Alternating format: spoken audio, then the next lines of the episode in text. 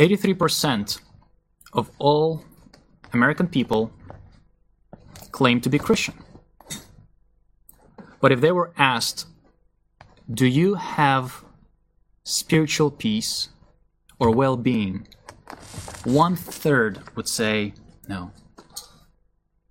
How is it that 60% of Christians are struggling with anxiety, 30% struggling with loneliness, 10% with depression, 55 with overeating, 11 are addicted to alcohol or drugs, 2 out of 3 Christians are consumed by pornography, and almost a third of them say they suffer from it, they're addicted, they cannot stop. These are sad statistics according to the latest surveys conducted by Lifeway, Pew Research Center, and Cambridge University. The research also showed that denomination does not play a role in this. Even furthermore, these numbers prevail among non believers alike. It is almost as if all mankind is struggling with the same flesh. And there is a high chance that somebody is watching this right now online who is facing an ongoing struggle they just can't seem to overcome. Now, did you ever ask yourself, why do I do the things which I do not wish to do? I used to ask this all the time. I remember feeling like I just keep losing the battles. Yet deep down, I wanted to be closer with God. I wanted to walk with Him like Moses did, like Elijah, the disciples. And I know you might be thinking something in the lines of, well, I've heard that all before. Every pastor says something, do this, don't do that. You might say, I've tried it all, it does not work. And I couldn't agree more with you.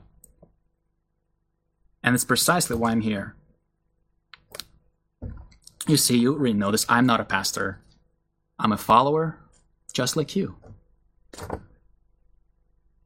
And I was among that 83%. In fact, I was among the 11% of addicts. I struggle with this since I became a Christian. But seven years ago, I found a solution. This solution is actually what most pastors do, but not many teach. It is so because some pastors not realize that this thing they do, this solution, is the very thing that keeps them out of trouble. Well, most of them. Yeah. And just like Elijah, like Moses, the disciples, and so many more, walking daily with God is possible. I want to say this that I've got nothing to gain from this presentation this testimony, sermon, whatever you call it, if anything, it is to lose my reputation as I'm going to expose myself in a hope that some might relate and find it encouraging. If God could transform a sinner like me, then imagine what He can do with you. I grew up in a Russian Jewish family. My parents believed in Jesus when I was still a young boy. So even though we were raised in Israel, I grew up in a Christian home with Christian values, standards, going to church every Saturday. That's right, Saturday, not Sunday, because we did live in Israel after all. I confessed my faith in Christ at the age of 13 and got baptized the same year. Interestingly enough, being baptized in the Jordan River in the Holy Land did not seem to have an extra spiritual advantage on me, and certainly not long lasting. Because by the age of 20, I backslid from faith as far as I possibly could. I was struggling with pride, with alcohol, pornography, and a host of other things that would not even be appropriate to mention in this setting. I heard so many sermons in my life and had numerous Christian mentors trying to help me, advise me what to do, what not to do. Every tip they gave seemed very reasonable, and indeed it was helpful for them, but for some reason it did not bring any lasting change in me. I kept on tripping over and over again. Every time I would fall into sin, it would stain my heart with guilt. And that guilt separated me, I felt like it separated me farther from God. Feeling unworthy of His fellowship, unworthy to take communion, and at times it felt like God wouldn't even hear me if I prayed.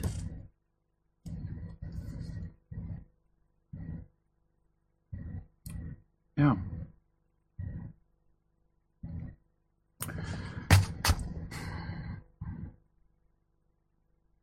And to cope with this reality, I became ignorant and in denial. I would still go to church, but I had long forgotten what fellowship with God was, or it looked like.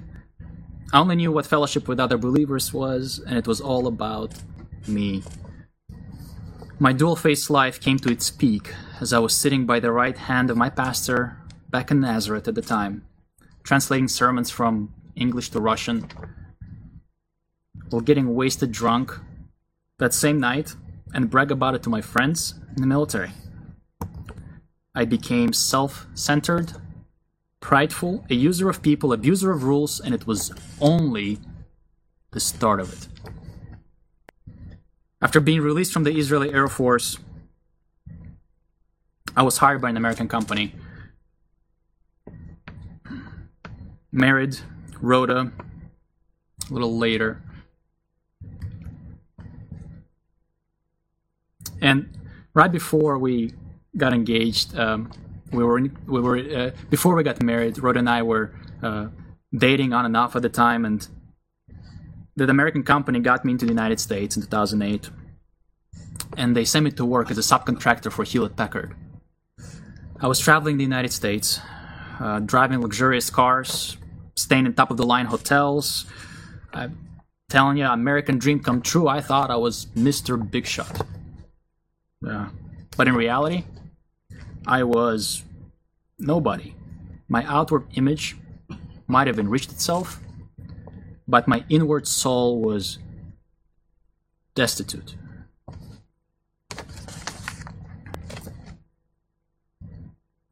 And at that point, I no longer desired to address my struggles. I embraced them. I said, it's not that bad.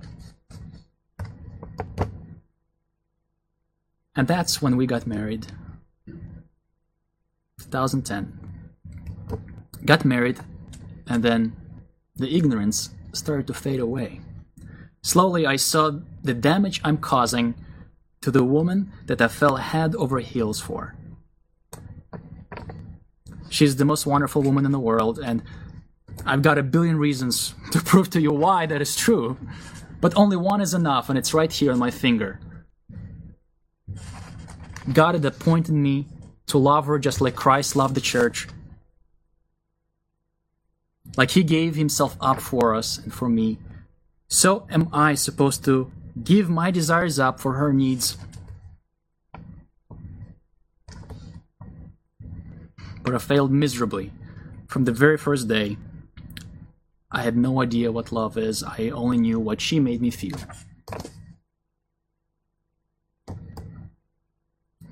August 2011, one year into our marriage, despite still going to church, I came to my lowest point. Marriage no longer satisfied me, the alcohol did not fill me, and pornography became an addiction. I was on route to pour our marriage down the drain.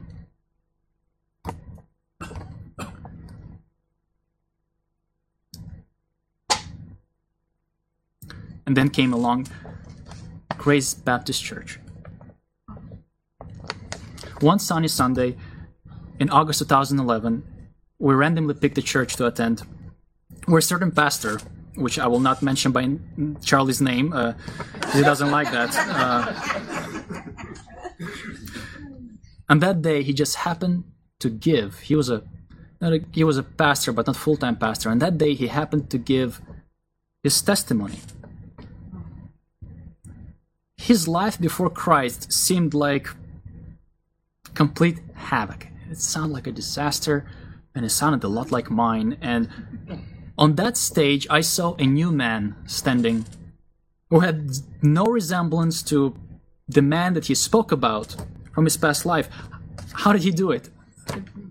That was my question. How did he do it? He kept on saying, Jesus, Jesus, it was Jesus.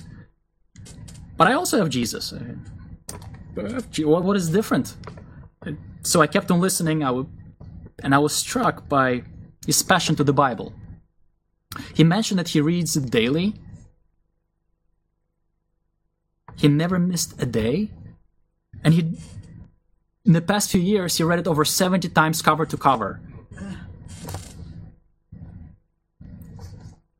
And then it dawned on me what do all pastors and all of our spiritual mentors have in common?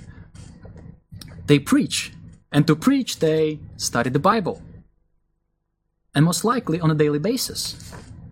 Again, hopefully, most of them. And out of good intention, they relate to us what they learn, telling us what to do, teaching us what to look out for, what guardrails to set. This is good. Um, when we lived in Atlanta, Rhoda and I, we went to see Andy Stanley. Uh, I don't know if you've heard of him, the son of uh, Charles Stanley. And his sermon was about guardrails for a Christian. I don't know if you've seen it, but if you have, if you listen to it, they're actually pretty good things to do. Um, they're from the Bible, they're, they make sense, some of them just guardrails to prevent yourself from doing the wrong thing. Even though he gives excellent advice, and even though following this advice, the do's and the don'ts, can be very useful, it did not change our heart and it does not transform our minds. So what can transform our minds? The book of Hebrews 4:12 says this, "For the word of God is living and powerful and sharper than any two-edged sword, piercing even to the division of soul and spirit, and of joints and marrow, and is a discerner of the thoughts and intents of the heart."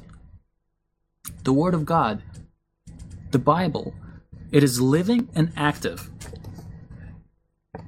I didn't know how to understand that at the moment. It is living and active, the Word of God. What does that mean? You know, I I grabbed this with me this morning when I was at Charlie's place. I thought this would be an interesting thing because it speaks about a double-edged sword. Um, Doug drew an incredible cover for the sermon of a double-edged sword, but I brought this katana sword from Charlie's house. Hideko knows how to use it. I don't, but this katana sword, it just I don't want to touch it. Um, God, the, the Hebrews 4.12 compares the word of God and says it is sharper than this sword, or double-edged, this is a single-edged sword. And yet, I don't know if you found this, but in Proverbs 5, it says, it talks about lust, adulterous woman and lust, and, and it says that that lust is as sharp as a double-edged sword. But Hebrews 4.12 says that the word of God is sharper than double-edged sword. It is very interesting that the Word of God, written by the hand of man, available for us today in almost every language, is sharper than any double edged sword, sharper than any lust, anything that is temptatious. It is living and it is powerful. And it's not new. It's not just Hebrews 4:12. The Old Testament, Psalm 119, David says, asks this question, how can a young man keep his way pure? A young man is driven by his passions. How can he make his way pure? What is the answer? By guarding it according to your word. And then he adds, I have stored up your word in my heart that I might not sin against you. Stored it in, in the heart. Again, it was difficult to understand what it means at first. Stored in the heart, guarding. Going back to the story, in August 2011, I took a few days off work I opened the Bible and I started reading. I did not stop. Literally, I did not stop. I did nothing else but read His Word day and night. When I got to the part where Jesus says, But I tell you that anyone who looks at a woman lustfully has already committed adultery with her in his heart. I started weeping uncontrollably. The damage I've done to my marriage just dawned on me. I, I can't imagine how I must have hurt God with my actions. Not to mention my wife. But I didn't stop reading. I kept on going. When I got to the book of Romans, chapter 6, I started crying uncontrollably again, but this time from joy, because it says, What shall we say then? Shall we continue in sin that grace may abound? Certainly not. How shall we who died to sin live in it any longer? How did I not see this before? It's in past tense. Died to sin.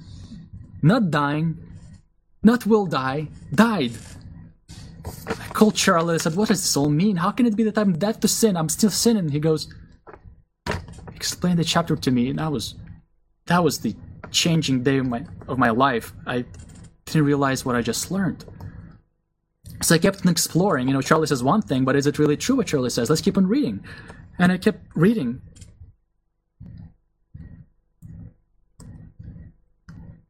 For the first time, I just understood that my salvation does not depend on my action. I was bought with a price, and my righteousness is in Christ. There's nothing I can do to add to what Christ has already done for me on that cross. I can only accept His gracious gift. But again, having been saved by grace, having this freedom does not explain why do I keep doing the things which I do not wish to do. Why do I keep doing them? And by the time I got to Ephesians chapter 2, I was just swept away in his loving arms. Listen to what it says.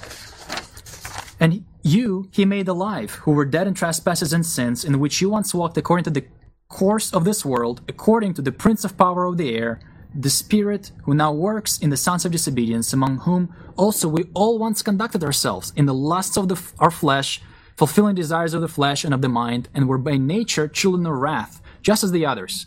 But God, who is rich in mercy because of his great love with which he loved us, even when we were dead in trespasses, made us alive together with Christ.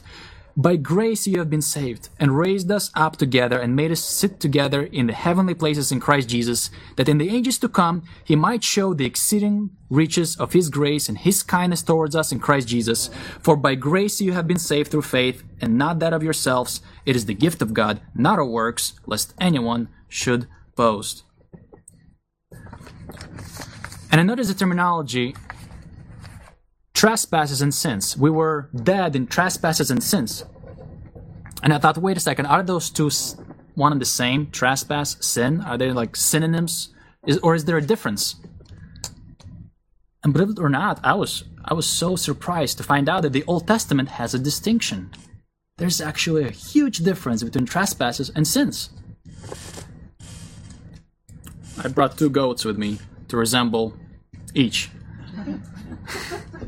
I'm sorry, I don't know what to do with this, so I'm just gonna go with it. Um, I just wanted to make a point, and this is this is it. This is two goats.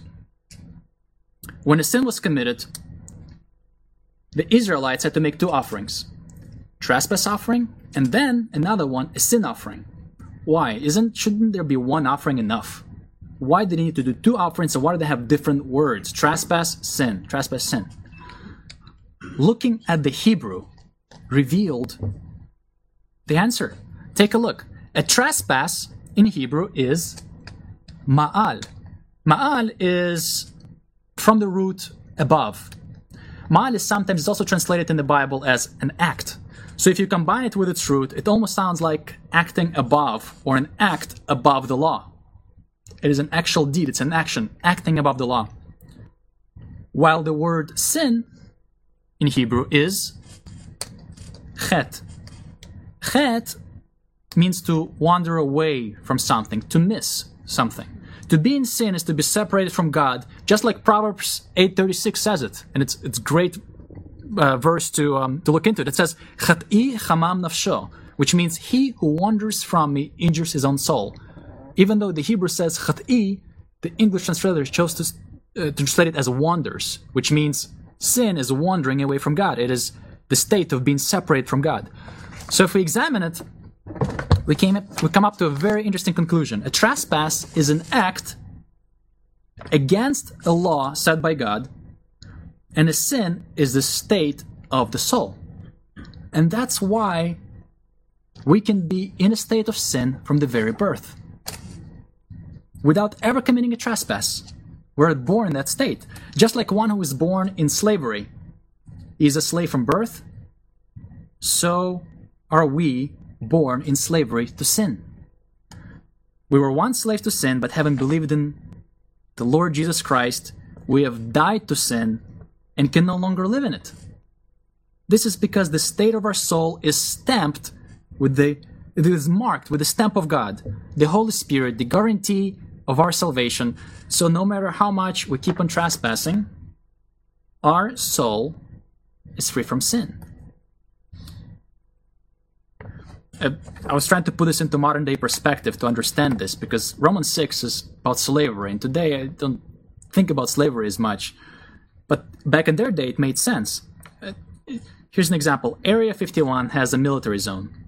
It's a military zone with a fence around it, and there's a sign. I took, I brought a picture of the sign. It says, "No trespassing, up to one year imprisonment and five thousand dollar fine." So if one day, you know, I'm led by my desire to meet, meet up with uh, it, the ET, ET little alien, and put myself above the law and trespass that fence, I would have then commit a crime, and thus be a criminal.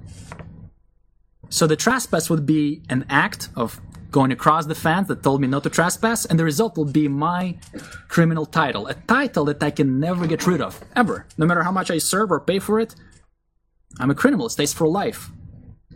So, isn't, wouldn't it be nice if there was somebody who could clear that title, who could take the charges in my stead? So I would never get that title. So when I got to the book of Ephesians and was reading through the Bible for the first time, I got down with Ephesians, got to Colossians, and it just put the nail in the coffin. So I just want to show you, you got to hear what it says. Colossians chapter 2, verses 13 14. And you who were dead in your trespasses and the uncircumcision of your flesh, God made alive together with him, having forgiven us all our trespasses by canceling the record of debt that stood against us with its legal demands. This he set aside, nailing it to the cross. The trespasses that I committed were like a written record of debt that separated me from God. It was my state of a criminal. But just like a man in prison who is separated from his family, so was I separated from God. But with Christ and in Christ, I'm a free man. And my trespasses are not counted against me. My record is clean. And even though I can still commit an act of trespassing against God's law or God's instructions, it will not be counted against me. And 1 John as I got to it again, it's all in succession. It's so interesting how it's all panned out in succession, book, book after book. When I got to 1 John, if there was any doubt about this, it was all removed in this chapter. 1 John 3 9 says, Whoever has been born of God does not sin, for his seed remains in him, and he cannot sin because he has been born of God. If you read that chapter or that book without reading the books before, without understanding this concept, then that book just makes absolutely no sense. How can I not sin? I do sin. I sin all the time. It's because we have one word in English we use, sin. It resembles the act and the state. But John says those who've been born of God, who accepted the Lord Jesus, they cannot sin. How is it even possible? Cannot. I do. I commit trespasses, but they're not imputed unto me. And that's when I remembered 1 Corinthians, something that I just read. And it said this 1 Corinthians 5:19 God was in Christ reconciling the world to himself not imputing their trespasses to them. My trespasses in Christ I can still do them. I'm, I'm doing trespasses every day. If you knew me you would have known. Yet I'm free from sin dead to sin and alive in Christ that learning that when I read the Bible the first time took the heaviest burden of my shoulders. I've never been the same since then. It gave me the confidence of eternal life, the love of Jesus, unconditional, of my actions and my trespasses. But then the question still remains why, then, am I still transpa- trespassing and doing stupid things? And how do I stop? That was on my mind that same month. And so, keep reading, and I get to 1 Peter chapter 2.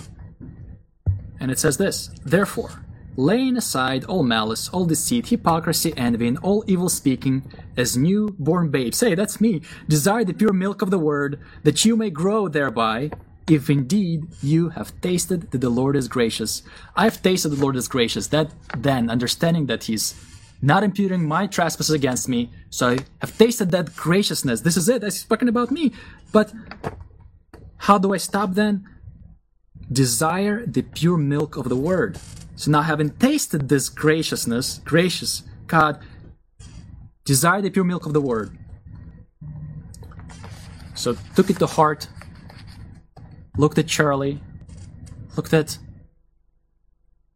spiritual mentors and everybody who was doing the same thing. And since that day, I opened this book and I have not stopped reading it.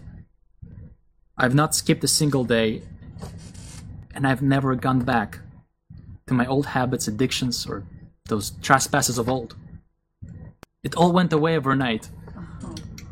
I used to think, you know, I, this is, I used to think that Job's covenant with his eyes not to look at another woman lustfully is nothing but a myth, maybe a fairy tale, a story from the Bible, an allegory. I tell you, it's a wonderful reality. If your mind is filled with the everlasting, ever fulfilling, perfect Word of God, everything else in this world is absolutely tasteless. It is not attractive.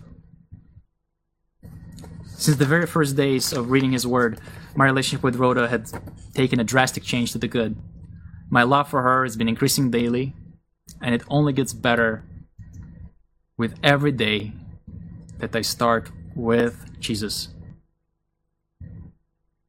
Even though I do not deserve even a millionth of it. And I'm not saying all this to boast because quite the opposite. I'm saying this as a testimony of my weak flesh. Uh, I can assure you, if today I have not woken up and read His Word, then probably tomorrow you would have found me back indulged in my trespasses, avalanching down from the peak of the mountain of grace. Going back to destruction and to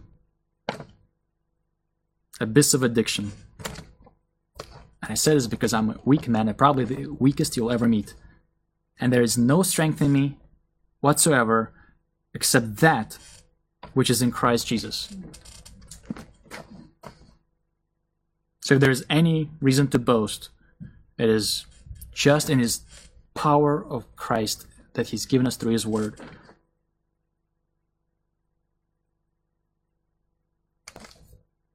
He took on flesh this word took on flesh and died for me. So I. wow. Saved me from eternal separation from God. And he has left me with two things while I'm still breathing on this earth. He's left me with the Bible and the Holy Spirit to understand it. He gave them to each and one of us so we can live a life worthy of the calling that we have received.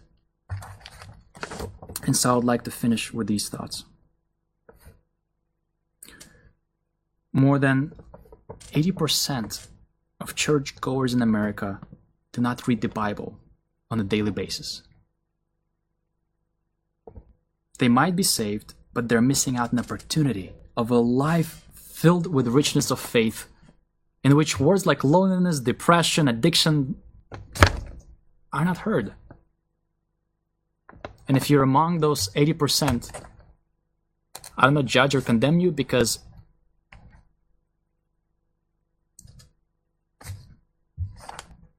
I was one of them.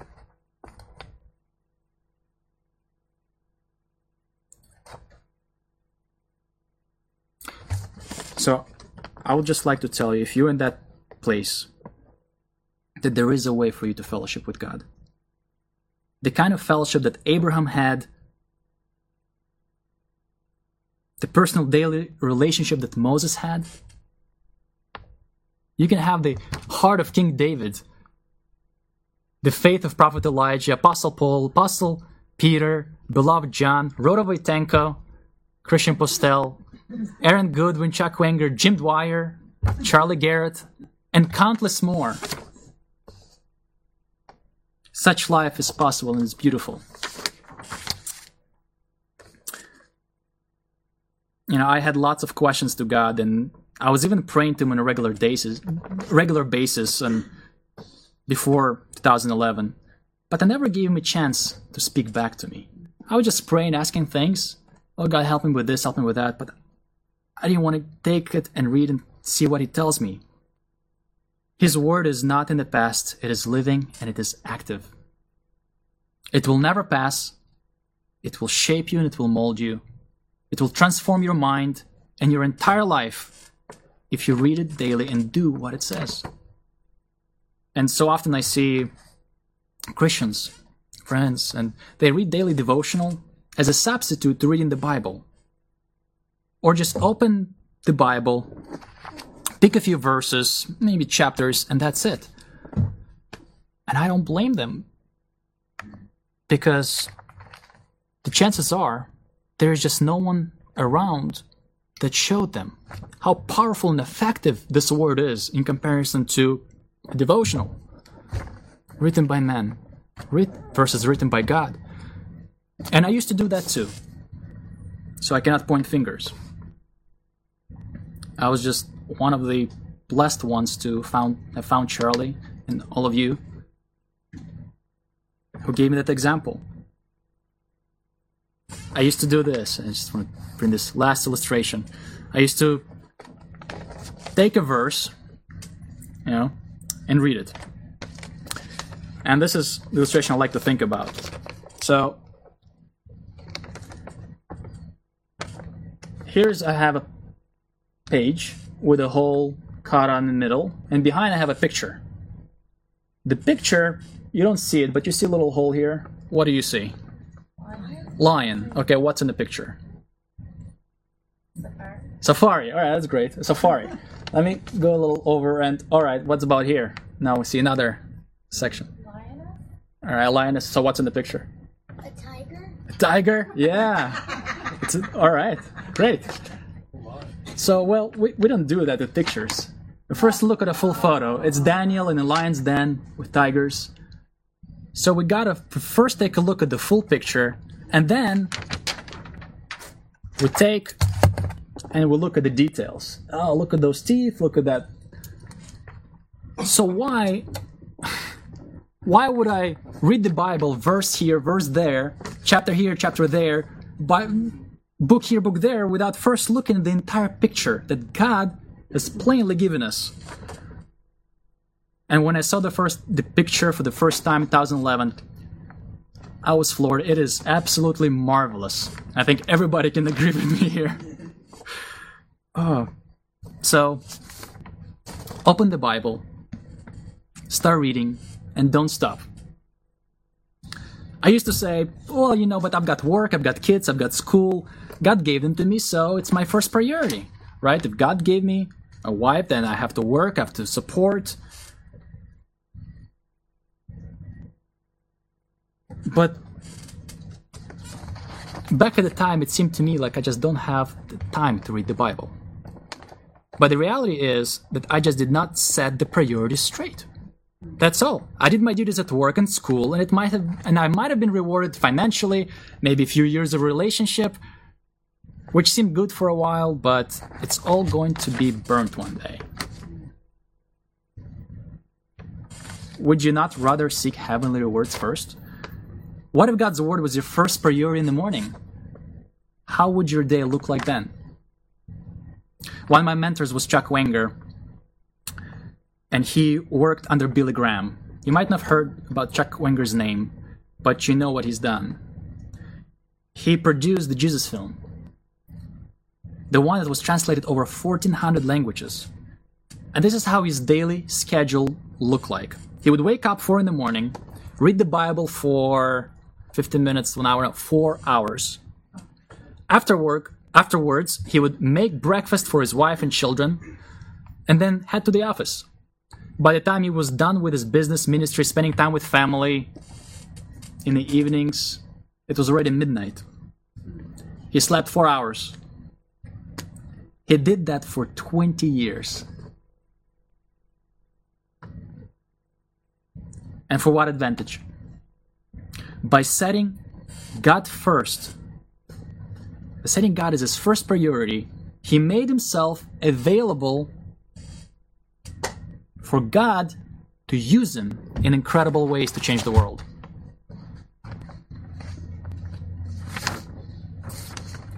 And a Civil War chaplain, E.M. Bounds, once said, The men who've done the most for God in this world have been early on their knees.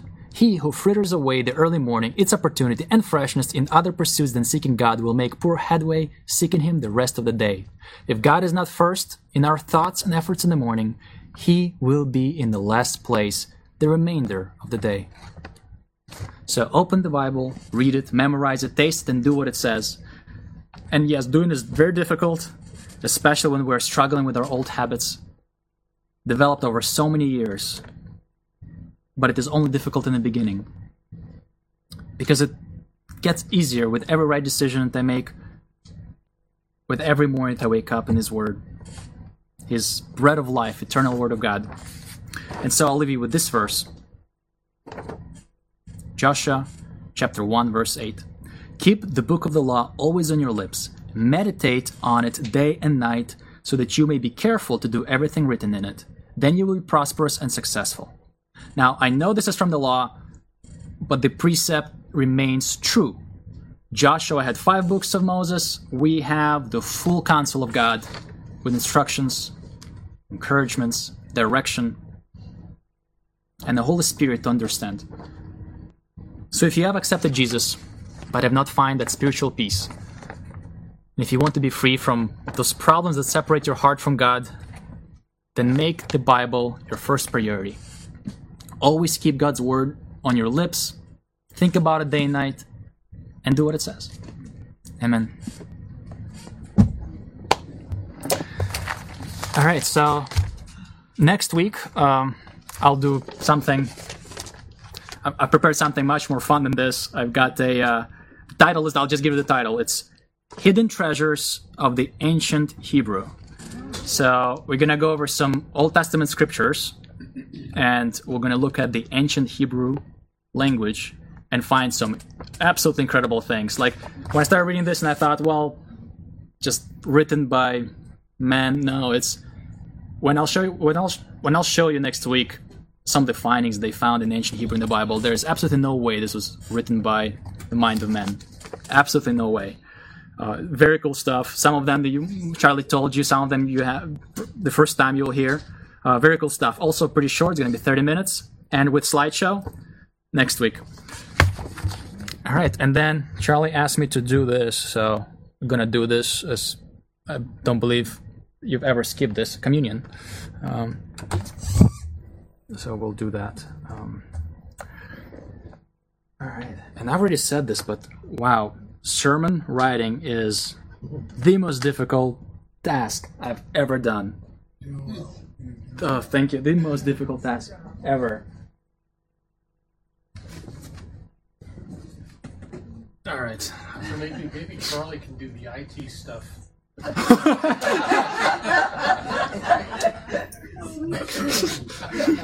See what he says about that. Sure. I sleep pretty well after I do the IT stuff, you know. Can't say the same about Charlie after he does this and he needs to think and think. Well, did I say everything right? Did I honor God? Did I not honor God? Investigate, think. It is Okay, yeah, it's wow. Um, okay, so we can do this. Um, we get the instructions of the Lord's Supper for the Lord's Supper directly from the Bible. In 1 Corinthians 11, Paul wrote, For I received from the Lord that which I also delivered to you. That the Lord Jesus, on the same night in which he was betrayed, took bread, and when he had given thanks, Baruch atah Adonai Eloheinu melech haolam hamotzi lechem min haaretz. He broke it, and he said, "Oh, this one, this one." Yeah. He broke it and he said, "Eat. This is my body, which is broken for you. Do this in remembrance of me." In the same manner, he also took the cup. Oh, that's later. So we do this first. We break the bread. How many pieces do I need to do here? I need an AI to calculate this. yeah. I think that's good. A little more. There we go. All right, and let's put this here. Okay, and there we go. In the same manner, he took also the cup after supper, saying, Baruch atah Adonai, Eloheinu melech haolam, boreh pri hagefen. This cup is the new covenant in my blood. This do as often as you drink it in remembrance of me. For as often as you eat this bread and drink this cup, you proclaim the Lord's death till he comes. Therefore, whoever eats this bread or drinks this cup of the Lord in an unworthy manner will be guilty of the body and the blood of the Lord. But let a man examine himself, and so let him eat of the bread and drink of the cup. For he who eats and drinks in an unworthy manner eats and drinks in judgment to himself, not discerning the Lord's body.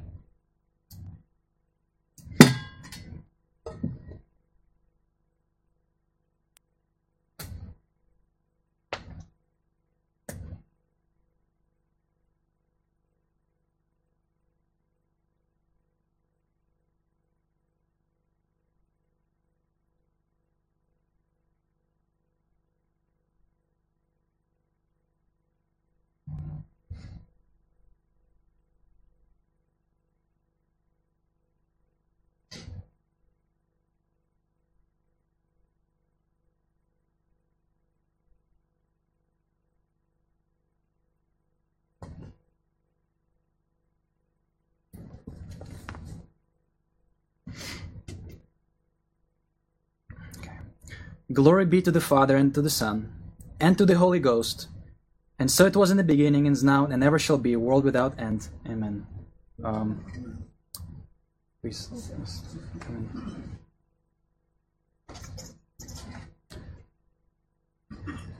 The body and the blood of the Lord Jesus Christ. The body and the blood of the Lord Jesus Christ. Thank you. Body and the blood of the Lord Jesus Christ. The body and the blood of the Lord Jesus Christ. Body and the blood of the Lord Jesus Christ.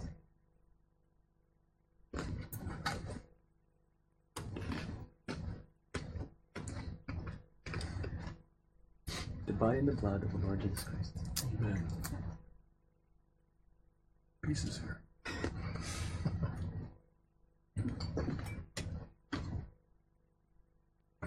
Body and the blood of the Lord Jesus Christ.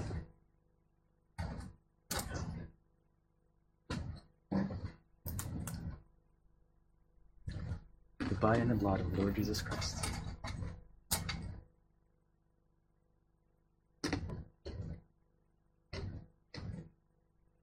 Body and the blood of the Lord Jesus Christ.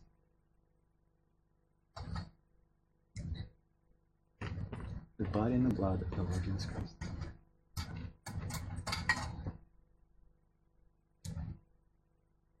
Body and the blood of the Lord Jesus Christ.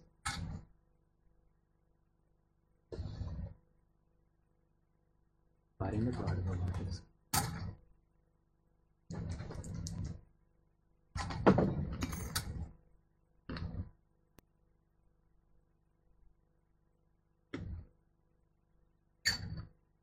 Body and the blood of the Lord Jesus Christ.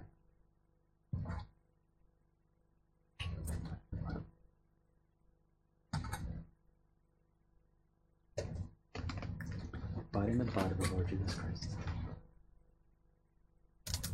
God in the blood of the Lord Jesus Christ.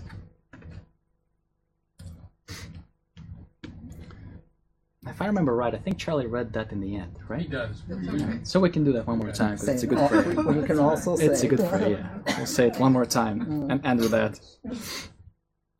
Glory be to the Father, and to the Son, and to the Holy Ghost, as it was in the beginning, is now, and ever shall be, world without end. Amen. Amen. Amen. So, By the way, I don't know if you thought about this, but you really have no proof that Charlie is gone and all this is true. What if I just hijacked all this? Charlie's tied up in the home, and I'm saying he just texted me. He's saying he's on the plane. You have no idea, right? I guess we'll live to find out. no, he didn't send the sermon out. We know there's something. Something's wrong. oh boy. All right, so everybody needs to say hello. We go there. There we go. And bye bye. Bye bye. All right. Here, no. Oh. Oh, okay. It's, it's everywhere. The AI is taking over. You too.